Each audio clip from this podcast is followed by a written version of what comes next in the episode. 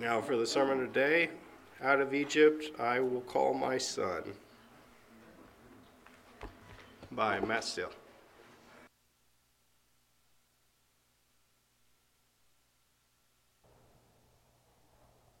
Well, hello. Beautiful Sabbath day. It's good to see everyone. We're going to miss seeing everyone for a few weeks as we are getting ready to, go to Egypt. And in the meeting before services, Shawn was joking with me saying, but you haven't even left yet, and now you're talking about coming out of Egypt. And I'm just maybe offering this as hope that God will let me come back. So no surprises to maybe some of the inspiration of this message, but Benjamin and I were talking about this trip. I think it was earlier this week, and he and I love history, but we're not quite as crazy as Joseph and Renee are in the space of Egypt and Egyptology, and they love it, and they're the experts in our house about everything to do with Egypt, and especially as it connects to the biblical story and the Exodus and all of that good stuff. And we were just talking about it, Benjamin and I, and we're starting to figure out we're pretty excited about this too, and it's going to be a real experience. You know, we've traveled a little bit. We've been able to travel a little bit as a family in the past, and that's been a blessing. But it's mainly in the West. Right? It's the Western world that we've traveled in. Now we're going to go to a completely different culture, Muslim culture, and stepping on a whole other continent. And John's nodding his head. He's been over that part of the world. He knows what I'm talking about. And so it's just kind of exciting and maybe a little scary. Yeah. But we're looking forward to it. But it's interesting, isn't it? Well, I tend to forget, and maybe you do too, but Jesus was called out of Egypt. You remember that part of the story? It's in Matthew chapter 2, beginning in verse 1. He says, Now after Jesus was born in Bethlehem of Judea, in the days of Herod the king, behold, wise men from the east came to Jerusalem, saying, Where is he who is born the King of the Jews? For we have seen his star in the east and have come to worship him. So, you know, they're showing up at Herod's court and saying, hey, where's the King of the Jews? Oh, that's me? No, the real King of the Jews. Right? And they were familiar, of course, with the prophecy. And so it says, When Herod the king heard this, he was troubled, and all Jerusalem with him. And when he had gathered all the chief priests and the scribes of the other people, he inquired of them where the Christ was to be born. And so they said to him, In Bethlehem of Judea. For thus it was written by the prophet, But you, Bethlehem, in the land of Judea, you are not the least among the rulers of Judah. For out of you shall come a ruler who will shepherd my people, Israel. What a promise. I mean, what a promise. And you can imagine, you know, how much disruption this caused in the royal court. I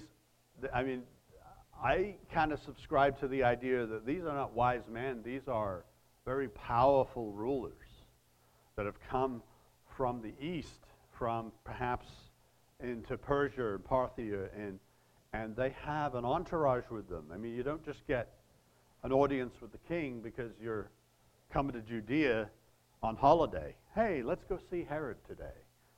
No, they're coming with majesty and a procession, and they get an audience with the king, and of course start asking where the real king is. And so then it says, Then Herod, when he had secretly called the wise men, determined from them that what time the star appeared, and he's trying to figure out, okay, what's the timing of all this? When was this individual born? And he sent them to Bethlehem and said, Go and search carefully for the child, which is interesting, a reminder that it wasn't at the birth of Jesus. It was some time after that. It was now a child possibly around 2 years old. And when you found him, bring word back to me that I may go and worship him as well. Because that's what kings do, right? They like to go worship those that are about to replace them. Of course, that's not what he wanted to do. Okay, and then when they heard the king, you know, they had the hearing with the king, they departed, and behold, the star which they'd seen in the east went before them, till it came and stood over where the young child was, and there they saw the star, and they rejoiced with exceeding great joy. And when they had come into the house, they saw the young child with Mary his mother, and fell down and worshipped him, and then they had opened their treasures and presented gifts to him, gold, frankincense, and myrrh. Just imagine being Mary for a minute. There's a knock on the door, and then there's all this entourage and these regal figures, and they've just shown up, and they ask to see her child. Who are you? Okay. And they're brought in, and they start to worship her son. I mean, quite a moment, right? And then they offer these very powerful gifts, symbols. These gifts of gold for his kingship, frankincense for his priesthood, and myrrh for the anointing of his body. A body that is maybe 2 years old, but an anointing nonetheless for that future sacrifice that he's going to be. And then it says, then being divinely warned in a dream that they should not return to Herod, they departed for their own country another way. Now when they had departed, behold, an angel of the Lord appeared to Joseph in a dream, saying, Arise, take the young child and his mother, and flee to Egypt, and stay there until I bring you word, for Herod will seek the young child to destroy him. And when he arose, he took the young child and his mother by night, and they departed for Egypt, and was there until the death of Herod, that it might be fulfilled, which was spoken by the Lord through the prophet, saying, Out of Egypt I called my son. It's kind of a strange story when you step back and think of it. We've read it many times, we know it, but the idea of fleeing to Egypt, it's incongruent with the narratives that we get from Scripture about fleeing from Egypt. And yet, God has this amazing purpose that we'll see. In fact, this is kind of funny, but so in part of our trip, some of it got changed due to a museum not being ready to be open to the public. So we're now going on a Holy Family tour of sorts. So there's a church and a cave where the Holy Family stayed when they fled to Egypt. I'm not too sure that's really true. But, of course, that kind of doesn't matter in some sense in some of the churches that build shrines around these places in the Middle East. But it'll be interesting. It's, I don't know how old the church is, but it's pretty old. And there's a cave, and I'm just going to go and enjoy it as for what it is. But I doubt very much we really know where the Holy Family, as they call it, went. But we do know that he went to Egypt.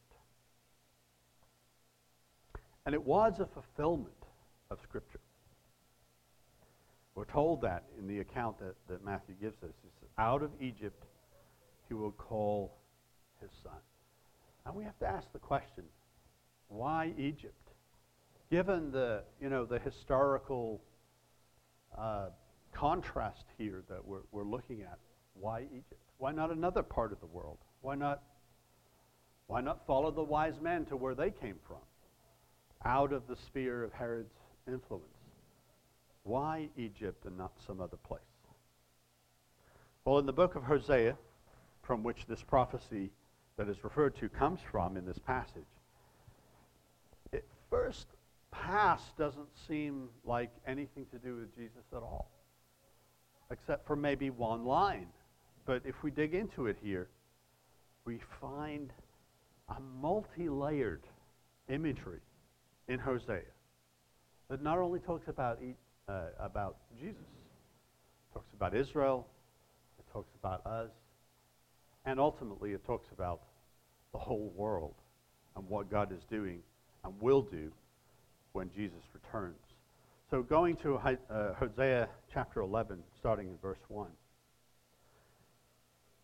it says, and this is God speaking, "When Israel was a child, I loved him, and out of Egypt I called my son.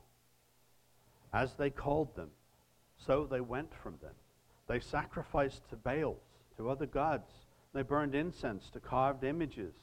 I taught Ephraim to walk, taking them by the arms, but they did not know that I healed them. I drew them with gentle cords, with bands of love, and I was to them as those who take the yoke from their neck. I stooped and fed them." Think about that passage. It's very poetic. Israel is presented to us as a son, as a child, as God's son. You know, and I love that line that it says, where does he say it here? I taught Ephraim, which is was used interchangeably, as we know, for Israel. He says, I taught him to walk. Just have an image of God holding this little toddler, right? As we've all done that have had children. We've walked behind them and helped them to stay balanced and helped them into maturity and helped them grow and loved them, protected them. And that's how God feels towards his people, towards Israel. They are his peculiar people, as we read. They are his children. And he's personified the nation into this single son, just like we would have a son or a daughter in that way. Just beautiful imagery. I remember when the two young men that now live in my house, I don't know how that happened, when they were little. And we do the exact same thing, right? We just help them when they're trying to walk. You know, and Renee would be on one area of the floor and I would sit a little further away, and they would kind of walk fall, right, to the other and then back again and toddling around. And then 5 seconds later, they're flying airplanes. Don't know how that happened. But what a beautiful, just the bonds of love. It talks about those cords and those connections that God had for them. And, you know, we were probably a little bit overprotective. We even had, you know, cushiony things on the edges of the coffee table or the end table, whatever it may be. Got to keep those precious ones from getting hurt and getting injured. And of course we can see that that's what God was doing. And the response was not dissimilar to what we can have with our toddlers, right? The phrase in our house was, "Me do." Don't do it for me.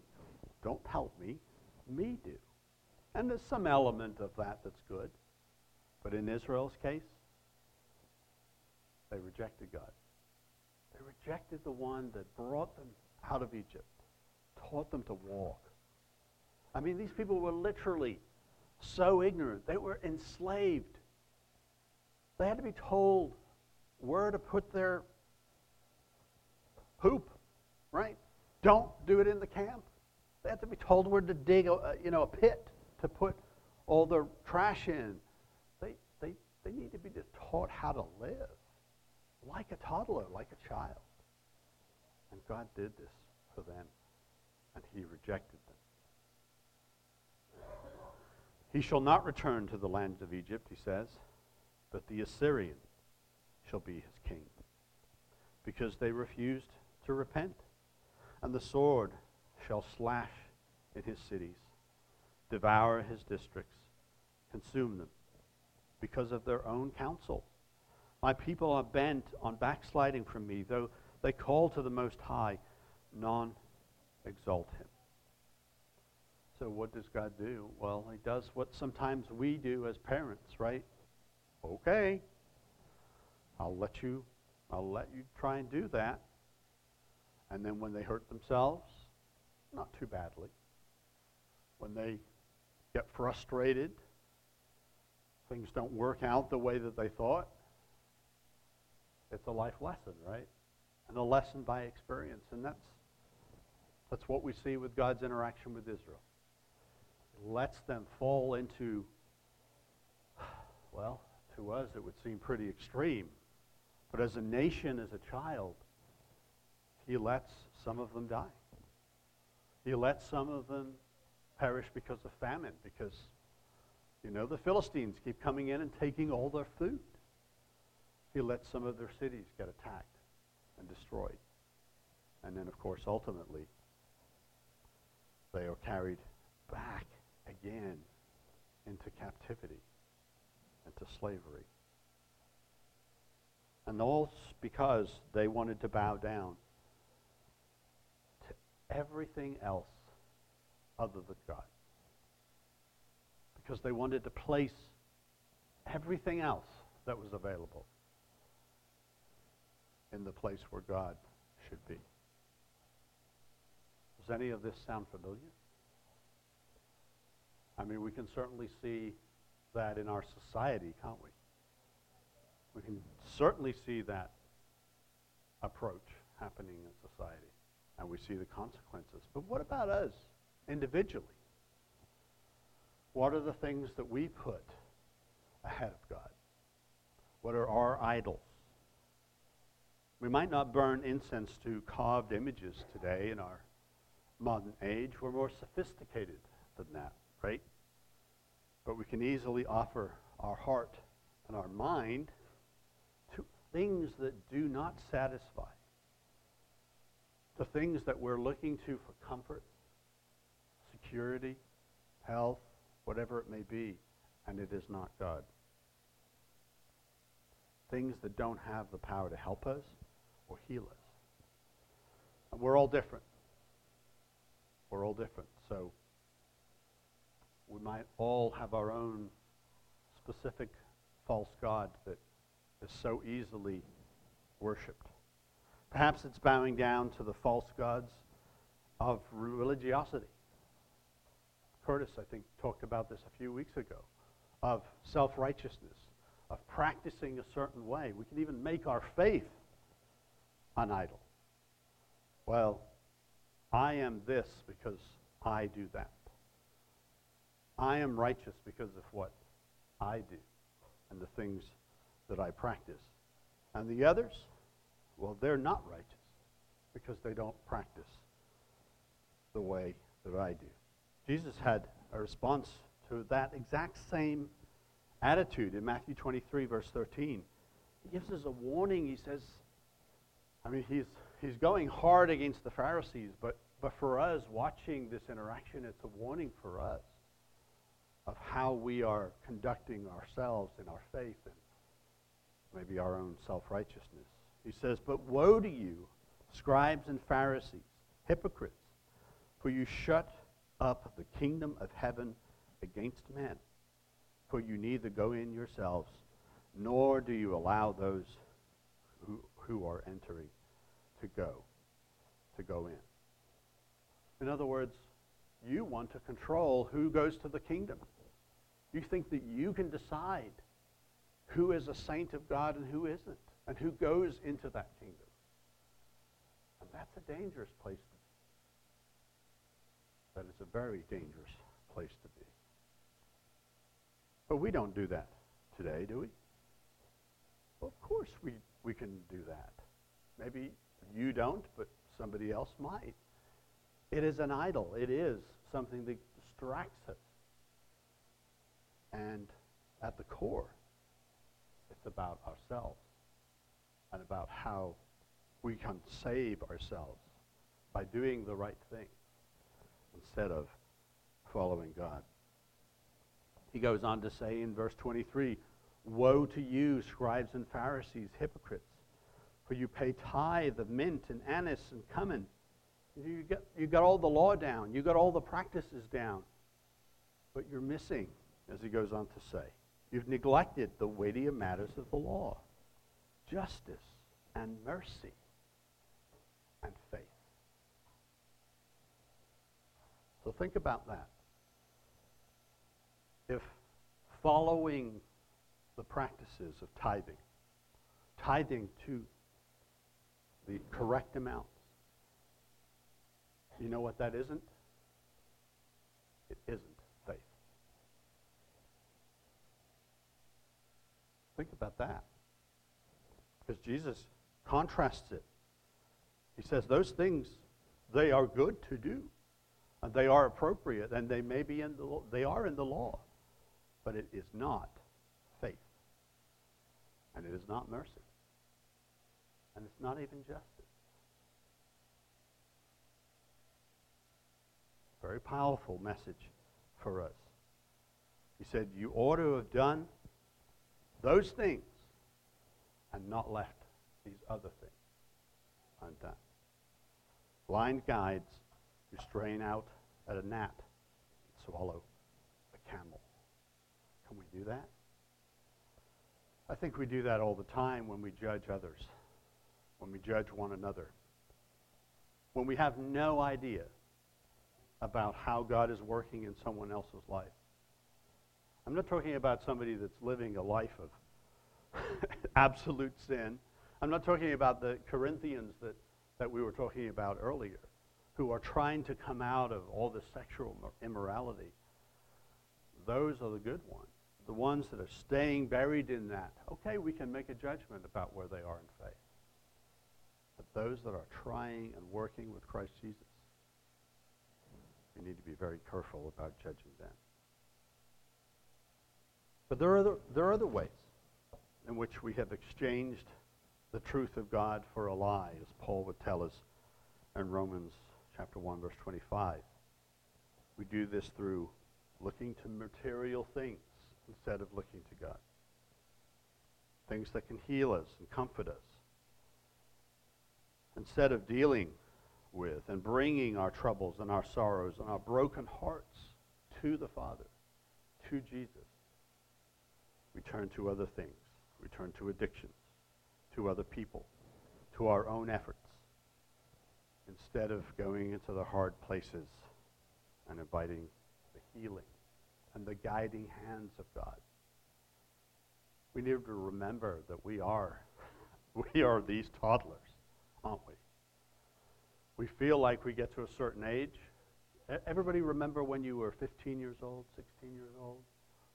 Some of you are there right now, so I apologize for the analogy, but man, we knew what the world was about when we were 16 years old. Right? Not at all. And when we were 25, we knew even more. Some of you are laughing. And now that I'm 50 plus, I realized I didn't know anything. We're still toddlers. And we need the guiding hand. We need the Father to hold us by the hand, help us walk in that newness of life. And so there are many places, many ways, almost worse today, that we can offer incense to carved images of Baal. But how long does God allow punishment or correction to come on Israel? How long can he suffer it? Because suffer he does. Picking back up in Hosea chapter 11, verse 8, he says, "How can I give you up, Ephraim," or Israel? "How can I hand you over, Israel? How can I make you like Adma?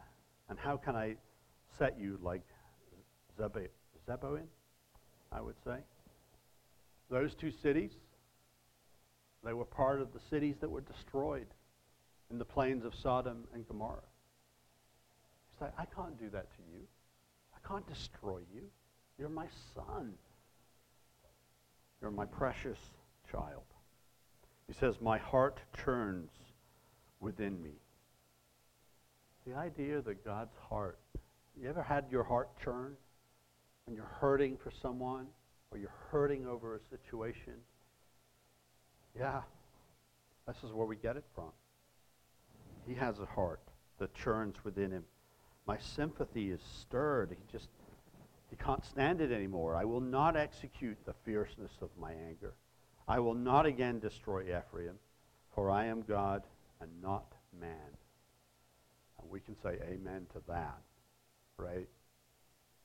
We can say amen to that. The Holy One in your midst. And I will not come with terror. They shall walk after the Lord.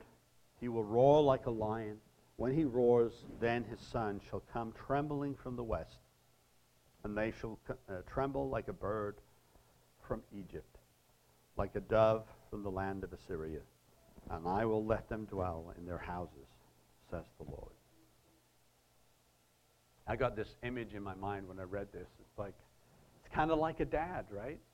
Who lets his toddler kind of trying to figure out what he's doing, you know, or maybe his teenager, and get himself into a little bit of trouble. And then finally, he's like, I've had enough. And he starts to raise his voice. And what does that do?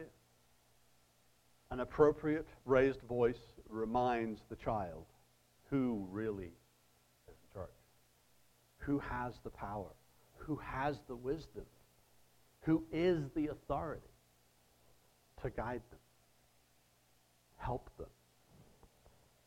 You know, I don't know about you, but I'm sure I've not done this perfectly all the time, but I do remember times when I had to raise my voice.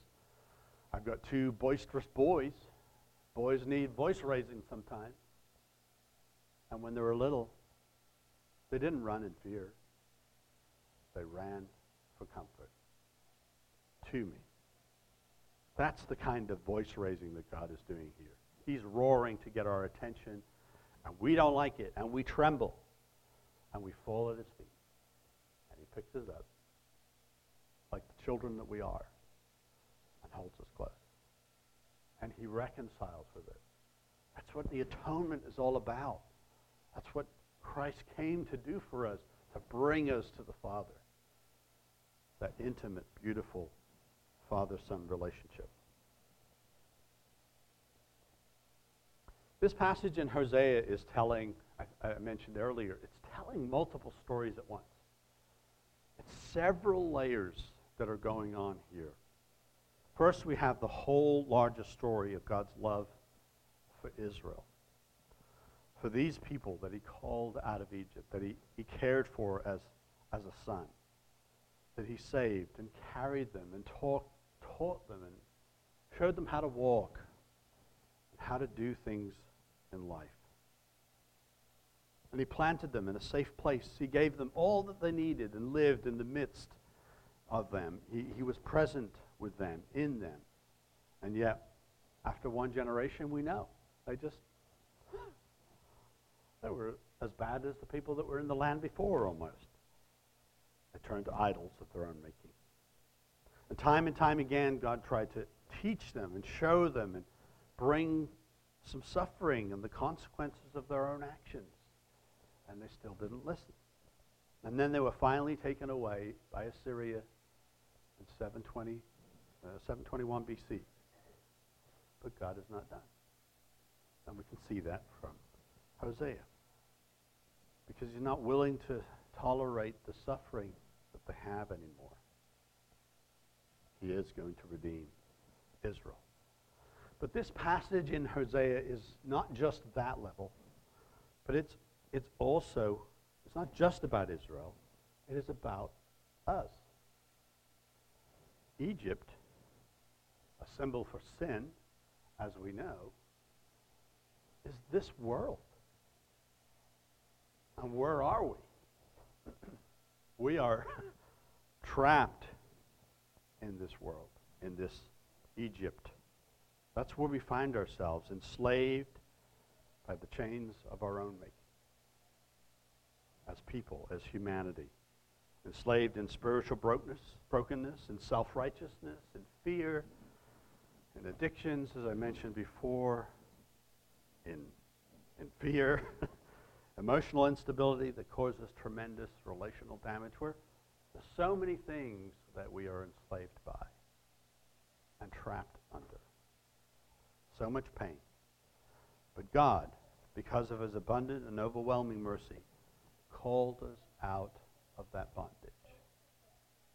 So this second layer, out of slavery, as Peter refers to in 1 Peter chapter 2, verse 9, he says, but you are a chosen generation,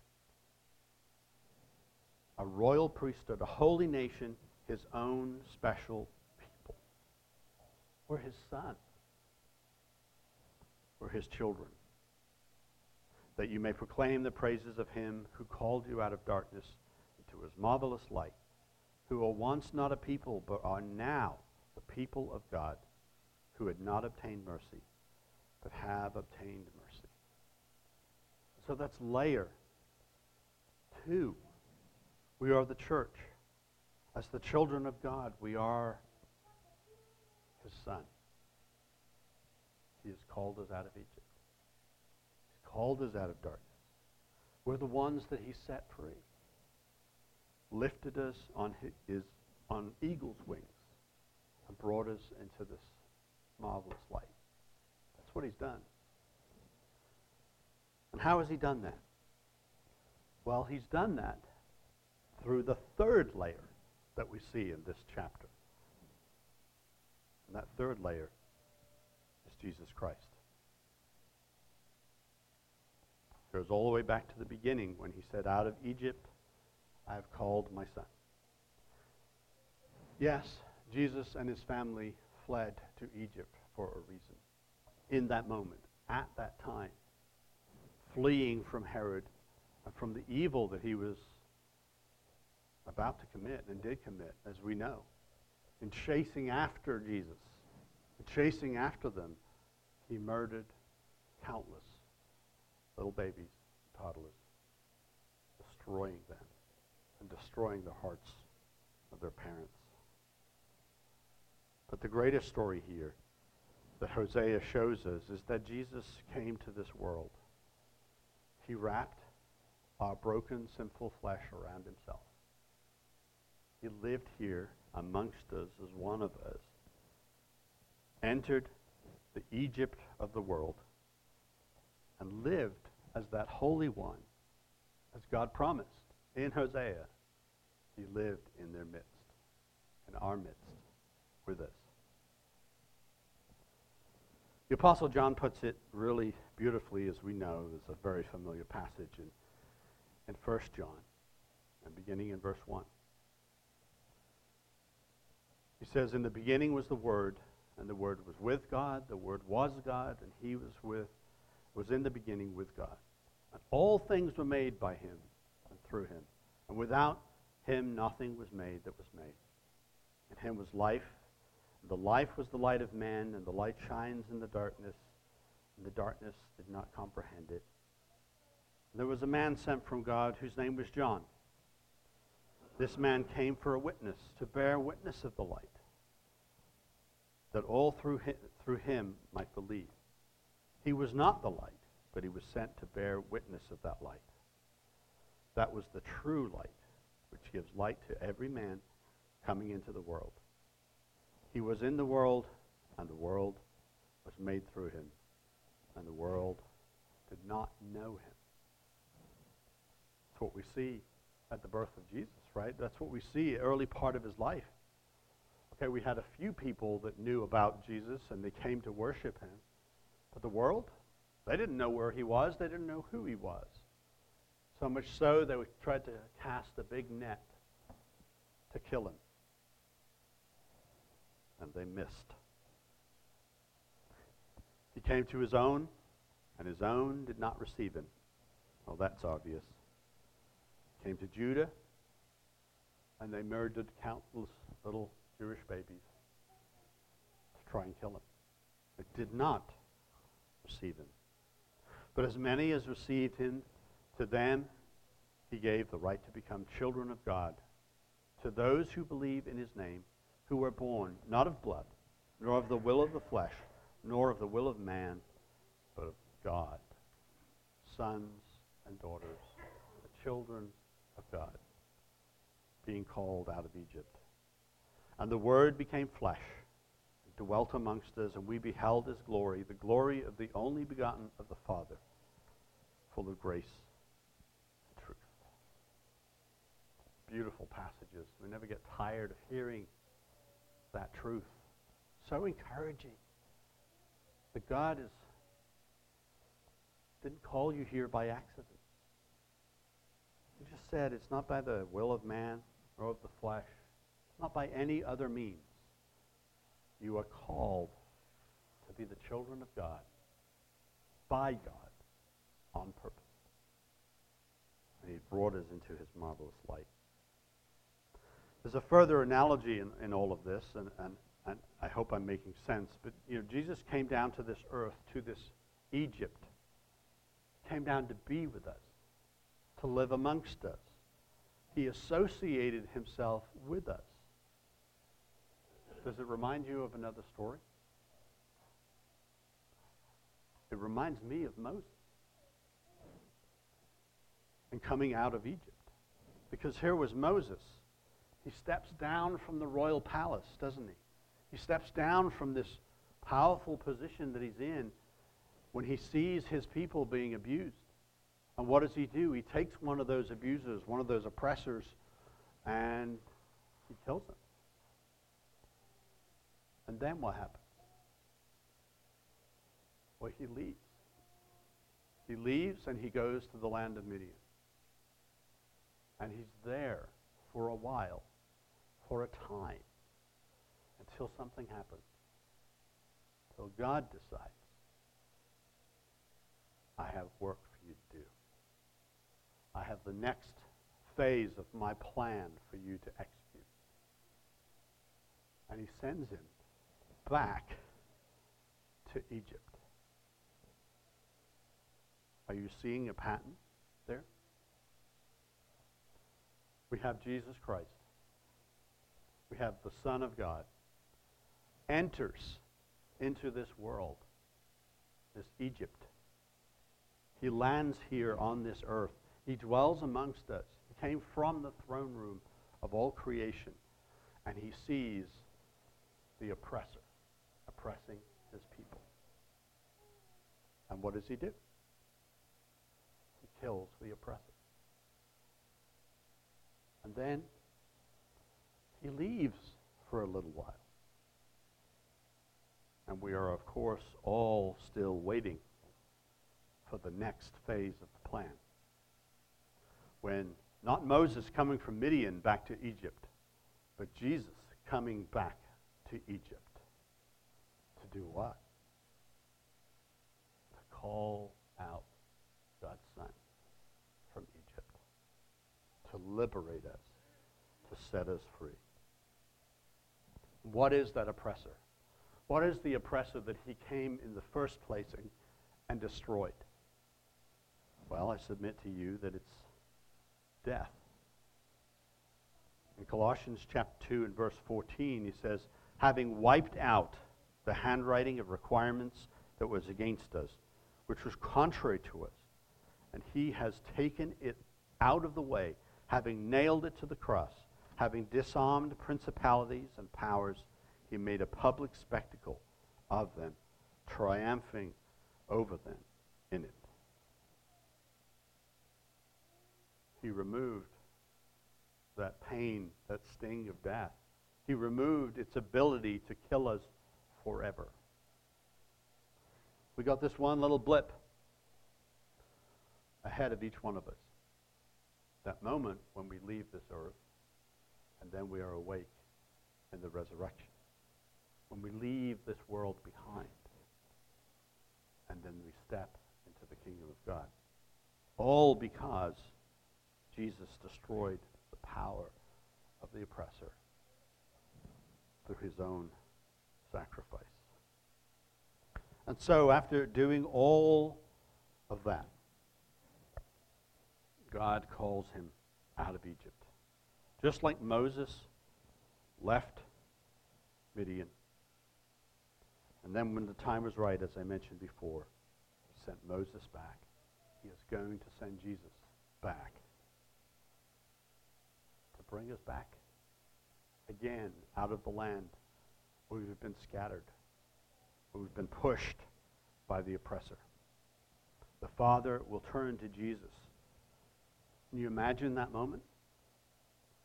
The Father is turning to Jesus and said, "It's time. Go.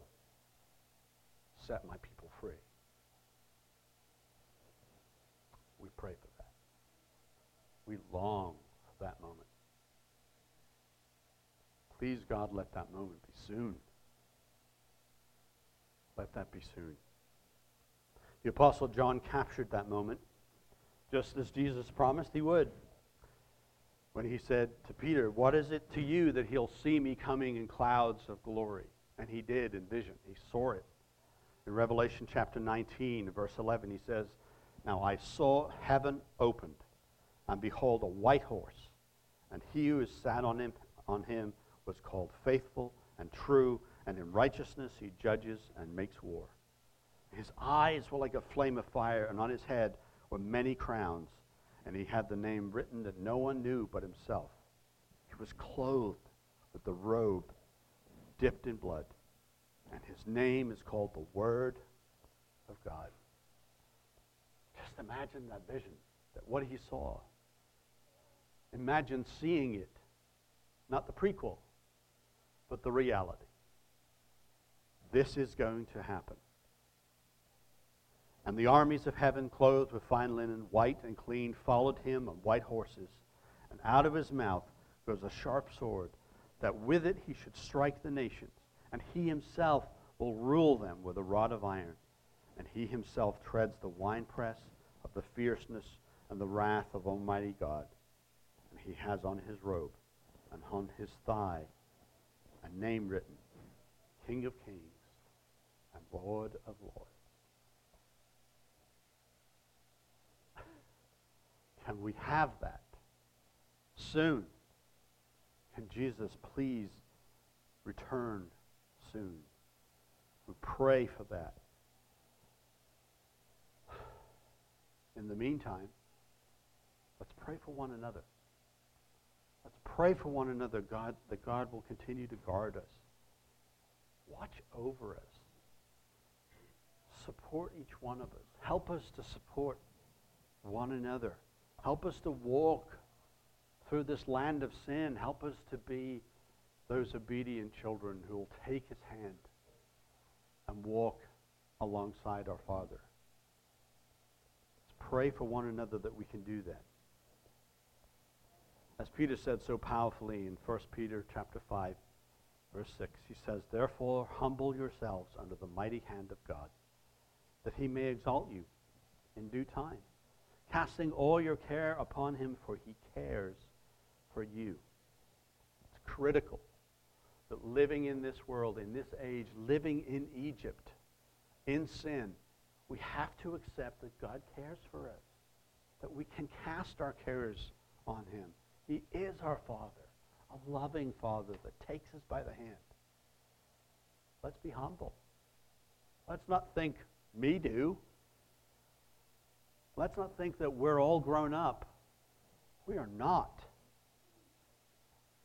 We are still, in many ways, waiting to be born.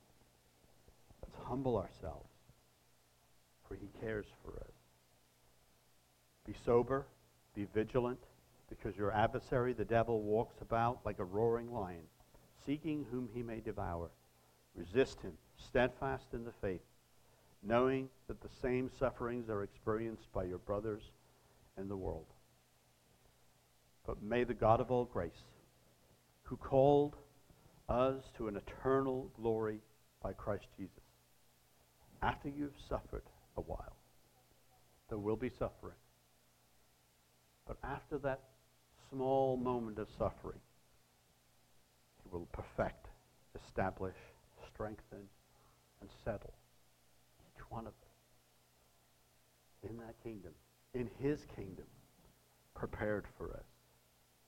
To him be the glory and the dominion forever and ever. Amen.